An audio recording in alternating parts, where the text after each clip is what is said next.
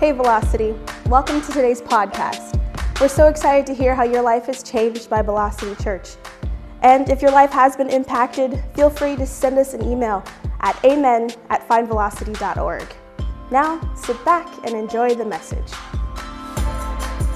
Well, Godspeed, it's kind of a strange word. It's not a it's not an everyday word we use in our vocabulary, unless maybe you're British. I don't know. And maybe British people. It's, kind of a strange word, and maybe maybe you've heard that word before. Maybe it's uh, may, probably hasn't come up in everyday conversation. Maybe you've read it in a book or, or, heard it in a movie. Maybe somebody said it to you. Somebody who's British, I don't know, uh, said it to you. But but the, the word Godspeed, if you don't know what it means, Merriam-Webster defines it this way as a prosperous journey. Doesn't that sound, how many of you would like to go on a prosperous journey with me? Like, I'm down for what, if it's a prosperous journey, I'm in, I'm in it. Let, let's go. Let's, let's see what this is about. But uh, it's actually an old English word, and uh, it's a compound word. It comes from two words, God and speed. Well, God is obvious. We know who that's talking about. Speed, though, the, the old English word for speed, long before it was ever used to define the rate at which we travel, uh, speed had a very different meaning. Speed would mean to succeed, would mean to prosper, to increase, to, to grow, to advance. And so, this word Godspeed, when it used to be used, like oh, 15th century, something like that, uh, they'd usually use it as a pronouncement of blessing on people before they travel on a journey. They'd, they'd say, hey, before you go, God's best to you. You know, God's favor be upon you. I want you to have God's success on this trip. You know, may God help you increase. May, may, may God uh, help you to advance. I, want this to, to be prosperous with God. It's, it's a way of saying God's best. And so I want us to keep that in mind as we set out on this journey together over these next six weeks, this journey towards God's best. And to kick us off, we're going to move in this direction by looking at a few different scriptures. Now, if this is your first time here, generally when I preach, I will just take one passage and we'll kind of break it out and we'll go through it. I want to do things a little bit differently today. I want to give you a few different scriptures to frame this up. And then I'm, I'm going to illustrate the rest of the sermon with a story that's found in the Old Testament. But to kick us off today, I want to look at a very famous passage of Scripture. This is the golden child verse of the Christian world. This is the verse that you find on bookmarks. This is the verse that people uh, do in calligraphy and hang up in their house. This is the verse that, like, even if you don't know much about the Bible, most people know this verse. And it's a good verse, so I want to look at it together.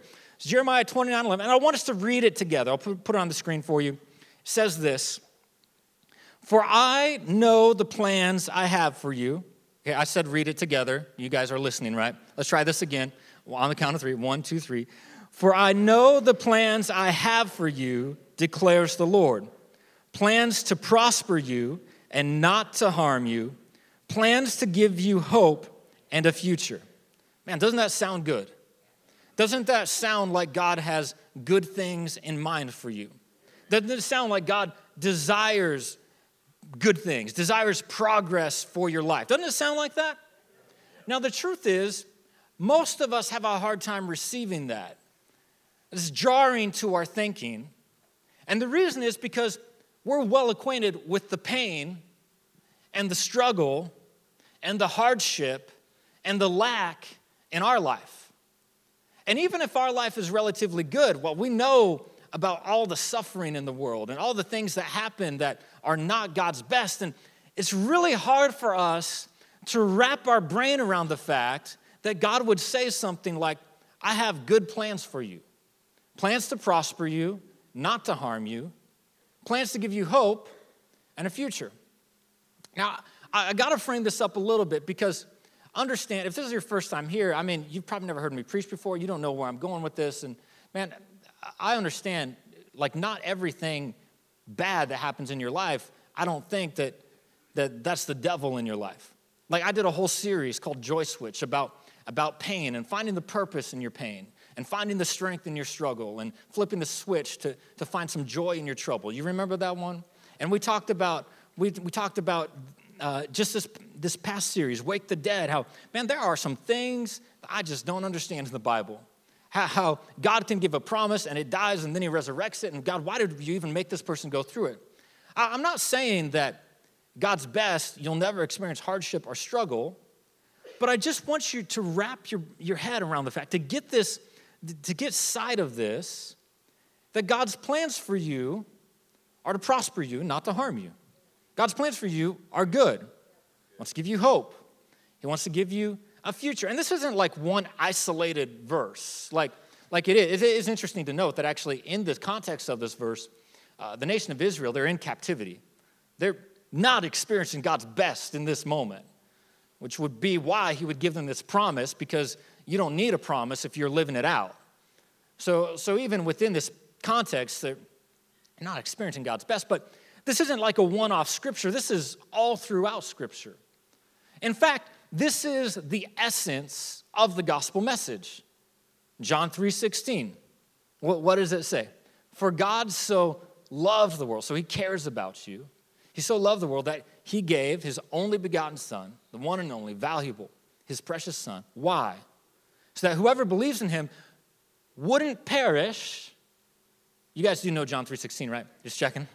But have everlasting life. So, in other words, he cares so much about you. He loves you so much that he, he worked a plan so that you wouldn't perish, but so that you could have a life and a relationship with him and have eternal life and experience all that that means. I'm just trying to get you to see that, that God's best for you, his plan for you, is that you would advance, is that you would move forward, is that you would increase. And you don't have to have this all figured out. I just want you to, I'm just setting this up for you today. I want you to see that, that this is God's speed. He wants to move you toward His best. He wants to move you from the place where you're at to the place where He's called you to be. Hashtag growth track somebody, right? That, that, that's what He wants. He wants to move you towards His best. And uh, I'm not going to preach to you today. I'm, I'm not going to, you know, yell at you and come out there and get all. I'm, I, I want to teach today. That's why I wore my professor outfit. All right? So I want to teach today. And I'm calling this message, if you're taking notes, Gaining Ground. I believe this is what God wants for your life. He wants you to gain ground, to move forward. It's a lot better than losing ground, it's a lot better than maintaining ground. Because really, the truth is, if you maintain ground, you end up losing ground anyway. He wants you to gain ground. And I want to pray. I want to invite God in to help us. And then uh, we're going to get into His word. Would you pray with me? Bow your head. God, we thank you so much for your word and for your truth. God, we need your help today. I need your help.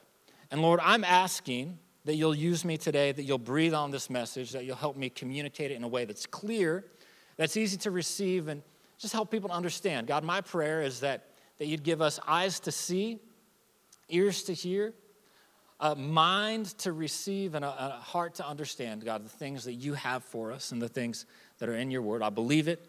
And everybody else who agrees with that can say, Amen. How many of you know that every journey begins with a step, right? Well, if you didn't raise your hand, every journey begins with a step, all right? And in this journey that we're going on together, this journey towards God's best, I, I want to talk to you about the first step that we have to take. And the first step that we need to take today, sorry, I can't read my notes. Here's a second. This might help. Trying to see this here. Oh, yeah, it's vision. I want to talk to you about vision. What do you guys think? You like it? Can I rock it or not? Can I rock it or not?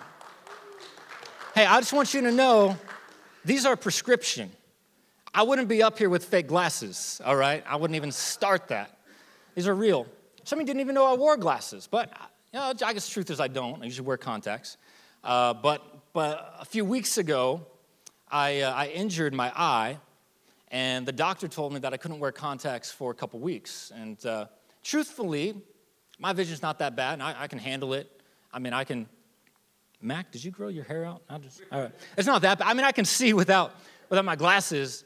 But uh, I thought, you know, I'll just use, I haven't had glasses for years. I'll just use this as an opportunity to, you know, go grab some and, and just, just rock something and just try it for a little bit. So I, uh, you know, I, I couldn't, there's only a couple weeks, so I couldn't like just order them online. So I, I, I Googled one of those uh, like hour lens places and, uh, and came up. And so, so I thought, hey, I'm gonna, I'm just gonna go grab some and just, just try it out. So, so uh, I went and it, it took me to, I, I, like I had a busy day, full day. I had like a limited amount of time to do this, and it took me to a mall. I didn't even know malls still existed. I thought Amazon had put all of them out of business, and so I went to this mall. Never been there before, and I was like, "This is a stupid idea. I've never been this place. I can't see, so I have no idea where I'm going. I'm trying to find this place. I've got a limited amount of time." And I, and I was kind of like walking and kind of looking around and, and like just trying, I, I just, I couldn't find where I was going. So I was like, you know, this is dumb. I need to just ask somebody for directions. So I asked this guy, and he's like, yeah, hey, you just, you know, you're going to go uh, down this cross section here. You're going to take a left. You're going to go past the food court, and then you'll find the place on your right. And what was amazing to me is as soon as he gave me the destination, as soon as he told me where I needed to go, it was amazing how fast I started walking. I didn't get distracted like with all the other stuff going on. You know, I didn't like, you know, go meander over by Cinnabon. I didn't go check out, you know, finish line and see what shoes. I just, I knew where I was going. I was on a mission, and, and I set out for that. Now, this same principle, whether you're talking about my journey with glasses or going back to our theme of Godspeed, when you set out on a journey, when you know where you're going, when you have a destination, it's so much easier to move faster and move forward. Have you ever thought about that? Like without a destination in mind, without a direction, if, if you don't know where you're going, if you don't have that, it's hard for you to measure your progress if you haven't nailed down your destination. That's what makes Jeremiah 29 11 interesting to me is because when you read it in the King James Version, it says it a little bit differently. I want to read it to you. It says, For I know the thoughts I think toward you, saith the Lord, thoughts of peace, not of evil, to give you an expected end. In other words, you might not know every, every twist and turn on the path of God's plan for you, but one thing you can know, and one thing you can expect, is the destination that you're headed. And I want to help you take a step today towards God's best. I want to help you take a step to the place that He's called you to. And the first step is having a vision, a clear vision for where God wants to take you. And as we talk about this principle today, I want you to know this principle, this applies to every area of your life. When you're talking about God's best, this applies to your relationships. You want to have God's best in your relationships? You, need to know what His plan is, where He wants to take you. You want to have God's best in, in your career, in your work, in your calling? You, you need to know where He wants to take you. You want to have God's best in your family? You, you need to know what His plan, where He wants to take you. But as we're looking at this today, I want you to think about it in this context. I want you to think about this in terms of your money. I want you to think about it in terms of your finances. Because the money in your pocket, the money in your bank account, the money in your purse, the money in your wallet, the, the money that you don't have, that money is, is moving somewhere. And if you don't have a direction, if you don't have a vision, if you don't have a destination, for where that money should go. It's to go just about everywhere except where you want it to. If you don't have a direction, if you don't have a plan for your money to, if you don't have a vision for your money to follow, it's to go everywhere but where you want it to. And if you're wondering why you might be experiencing less than God's best in this area, maybe it's because you don't have a vision. It's interesting uh, in Proverbs, I think it's Proverbs 29 18, uh, scripture says this Where there is no vision, the people perish. Now, maybe perishing seems like a strong word. Maybe you wouldn't define your situation as perishing, you wouldn't describe it like that. But another translation of the same verse puts it this way I'll read it to you. It says, Where there is no vision, the people cast off restraint. See, when you don't have a plan, when you don't have a vision, you don't have a goal, you also cast off restraint. In other words, you spend your money impulsively and spontaneously. And, and money that could go towards a vision that God has for you, the, the vision that He has for life, His best for you. Money that could go towards that vision ends up going towards instant gratification, ends up going towards Cinnabon, towards shoes and Krispy Kreme donuts. And I, just, I don't know what two of those were food and one. I'm not trying to talk about myself. I'm just saying that when you don't have a vision, your money goes everywhere except where you want it to go. And I mean, this is true no matter what age you are. You can be here, you can be a teenager without a job. And the moment you get some money, your brain immediately goes to sneakers. For that matter, you could be a pastor with some gift cards in your hand, and your brain immediately goes to sneakers. I, I, don't know what it, like, it doesn't matter what area, what stage you are in life. If you don't have a vision for where it's supposed to go, your money's not moving you forward, but it is going somewhere. So we need a vision. And what I'm trying to get you to see today, help you understand, is that God's best is not for you to be poor. Now, I want you to hear me on this, all right? I did not become a late night televangelist. Uh, this series is not about sow a thousand dollar seed and you're going to get a miracle harvest, you know, in your life. And for a love offering of $99, I'm going to send you a little vial of oil that I've prayed over. And that, that's, that's not my thing, all right? That's not what I'm talking about. But I do want you to get a vision for God's best. And God's best for you is not poverty and lack. God's best for you is not to be poor. And some of you, like, your heart is towards the poor. You want to help the poor. Can I just tell you, like, one of the best things you can do if you want to help the poor? To not be poor, right? I mean, just to just to start there. So I'm just trying to help you have a vision for prosperity, increase, for what God wants. God's plans are always to move you forward. God's plans are to prosper you, not to harm you, give you a hope and a future. That's God's best. That's God speed. And for the rest of my time, I, I want to illustrate this for you through a journey that God took his people on.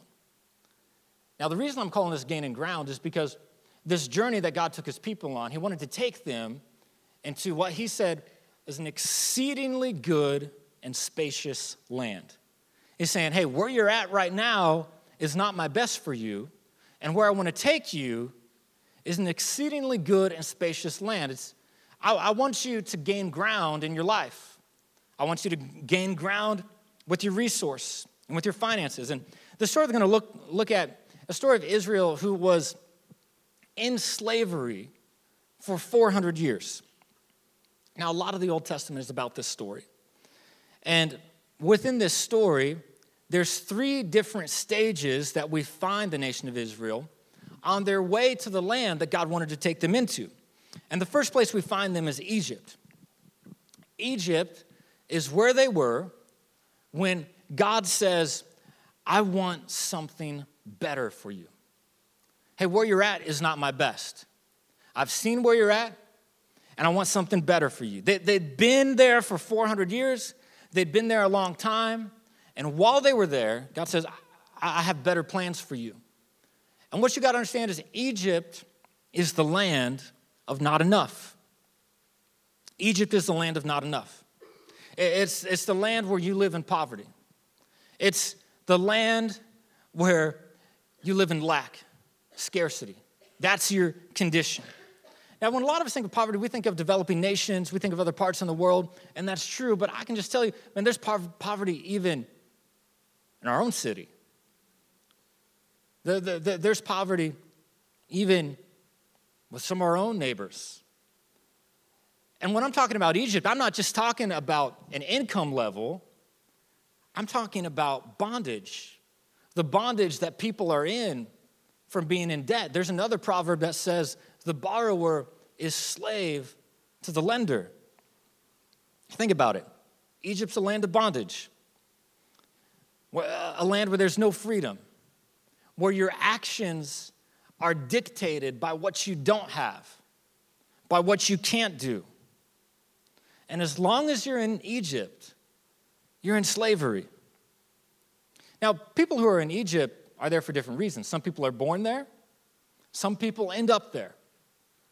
But one thing is sure, and one thing is clear that it's not God's plan for anybody to stay there. So, in this story, what happens is God appears to a man named Moses, and he says, Hey, Moses, I want you to bring a vision to my people of something better. And we see this in Exodus chapter 3. This is what God says. He says, Go and gather the elders of Israel. He says, Gather them together and say to them, The Lord, the God of your fathers, the God of Abraham, of Isaac, and of Jacob, has appeared to me, saying, I have observed you and what has been done to you in Egypt. In other words, saying, Look, my eyes have been on you while you've been in this land of not enough, and I promise you, that's what he says, I, I promise you that I will bring you up out of the affliction of Egypt to the land of the Canaanites. Now, what's he doing here? He's, he's imparting vision, he's painting a picture, he's, he's giving hope. He, he says, I promise you, and he follows it up with hope. He says, a land flowing with milk and honey. He, he says, Imagine this with me. trying to paint a, a land gushing forth with provision, a land gushing forth, flowing well, it's, it's dripping off the vine. Picture this. He's saying, I, I want to take you to a land where there's more than enough, a land where you have all that you need and more. God is giving them a vision of what's possible. Now, this is true wherever you're at. Whether you're experiencing lack in your relationships, whether you're experiencing lack in your, in your family, uh, you have a shortage of work, you, you have a shortage of time, of resource, shortage financially. God knew that the starting place was to get them to imagine what was possible. So I mean, just like picture this. He tells this to Moses, and Moses goes, he gathers up all the elders of Israel, and he says, Hey, this is what God told me. God's gonna take you to this place. And they're like, Are you serious? Are you for real right now? No more slavery? No more bondage? You mean I don't have to live like this? No more not enough? No, no more chains? And it all started with a vision. Because without vision, people perish. They had been perishing for 400 years. And now they get this vision. They start getting excited, and hope starts rising up within them. They, they start believing what is possible and what God could do. And see, the only reason people stay in a land of not enough is because they lose hope that they could ever go to a better place. The reason people stay in bondage and stay in lack and, and stay in this place of not enough is because they lose hope that there could ever be a better place. Man, if only I had thought ahead and done a series about getting your hopes up and believing God that He can work miracles. That would have been really helpful when I went in to do this series to just save me a lot of legwork. But I'm just telling you that start thinking about it, start believing for it. It all started with vision. And I know, you know what? There's probably a number of you here, you're not in Egypt right now. Where you're at, you wouldn't define it as being in bondage. But can I tell you, you still need to get a vision for God's best? You still need to get a vision for what God wants to do in your life. You need to get a vision for some irrational generosity. Man, what would it look like for if, if, if you started living in such a way where, where you gave 20% of your income away? or 30% or, or 40 or 50%. That's, are you crazy? 50%? Nobody does that. I'm telling you, I'm going to be there one day. But it's not going to happen. It's not going to happen if you don't have a vision. You got to start somewhere. You, got to have a vision of what's possible, what God can do in your life. So, start with a vision. And the next place they go is the wilderness. They're in Egypt.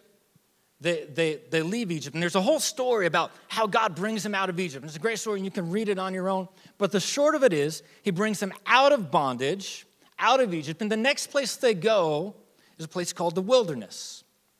And the wilderness, here's what I want you to know about it the wilderness is a place they had to go through to get to Canaan. In order to get to the place that God wanted them to be, they had to go through the wilderness.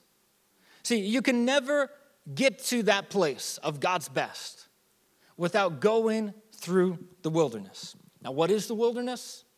The wilderness is the place, it, the wilderness is the land of just enough. It's the land of just enough.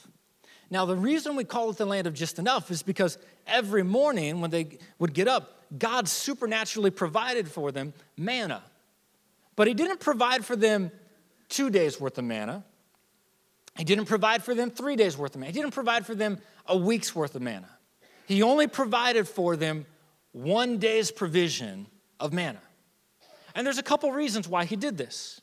Now, the couple reasons why he wanted them to have just enough to sustain them. First reason is he wanted them to work for it. They, they've been in a land of bondage where the reason they've been working is because they've had whips at their back. Now he's saying, hey, I'm going to provide you with some opportunities, and these opportunities are how you're going to take care of yourself. He wants them to work for it, doesn't want them to sit around and grow fat and lazy. He wants them to work for it. But the second thing is, he wants them to learn to trust him. But see, they, they were in this place, they, they, they didn't want to do these two things. The, the first time he provides for them, you know what they do? They try and gather up as much as they can for two reasons because they wanted to sleep in the next day, not work for it, and they didn't know if they were going to see this again. They, they didn't know if God was going to provide. And so they're in this place of, of trying to gather it all up, and you know what happens is it spoils. Everything they gathered didn't last. Because he's saying, look, I, I want you to get up. I want you to use your mind. I want you to use your hands. I want you to, to put them to work with these opportunities that I provided for. And I want you to trust me. Trust that I'm your source.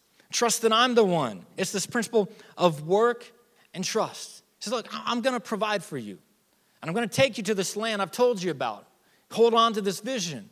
But in order for me to do the things that I want to do for you, in order for me to do the things that I want to do through you, it's never going to happen if you don't learn to work and to trust. Every miracle, I mean, and this was supernatural provision. I mean, this is, this is God raining down manna from heaven. This is awesome. But they still had to participate, they still had to, to work. Sometimes I think we miss God's provision and God's opportunity because we don't realize that lots of times His blessing looks like work. That's how it shows up. So he, he says, Look, I, I want you to be able to trust me. And in some ways, like, the wilderness is tougher than Egypt in some ways. Because even when they were in Egypt, even when they were in bondage, like, they had government assistance. They could depend on that. And when you start stepping out and branching out for God's best, there, there comes a point where you don't qualify for government subsidy anymore. And you don't know where your next meal is coming from. And the problem with, with the wilderness is you never thrive in the wilderness, you just survive. You just survive. And what happens is when we're in the wilderness, it gets easy. We start wanting to grumble and complain. We get a bad attitude about it. I don't want to be here. I don't like this. This is tough. You start despising what other people have and you're looking at what you have and and uh, they, they did the same thing now there's nothing wrong with being discontent but how you respond is so important how you respond matters because your discontentment can sometimes motivate you to move forward, or it can keep you in that place. Look at what happens. Numbers 14, 2, it says, All the Israelites grumbled against Moses and Aaron and the whole assembly and said to them, If only we died in Egypt or in the wilderness. Other words, man, I, I wish we could have stayed back there. But that's slavery. Yeah, but I mean, at least I knew, at least it was predictable. Yeah, but that's bondage. Yeah, but at least I knew where my next meal is. I don't know what the future holds for me here. And so they start grumbling, they start complaining. You think, why does this even matter, Pastor? Because your, your attitude and your, the way you view your wilderness determines how long you stay there. Now, what people don't realize about this whole uh, Exodus story, it's where you can read about it, it's in the book called Exodus. What people don't realize is that the wilderness, they were there for 40 years, but that was never God's plan. It was an 11 day journey from Egypt to Canaan. But they were there 40 years. Why? Because they grumbled and complained.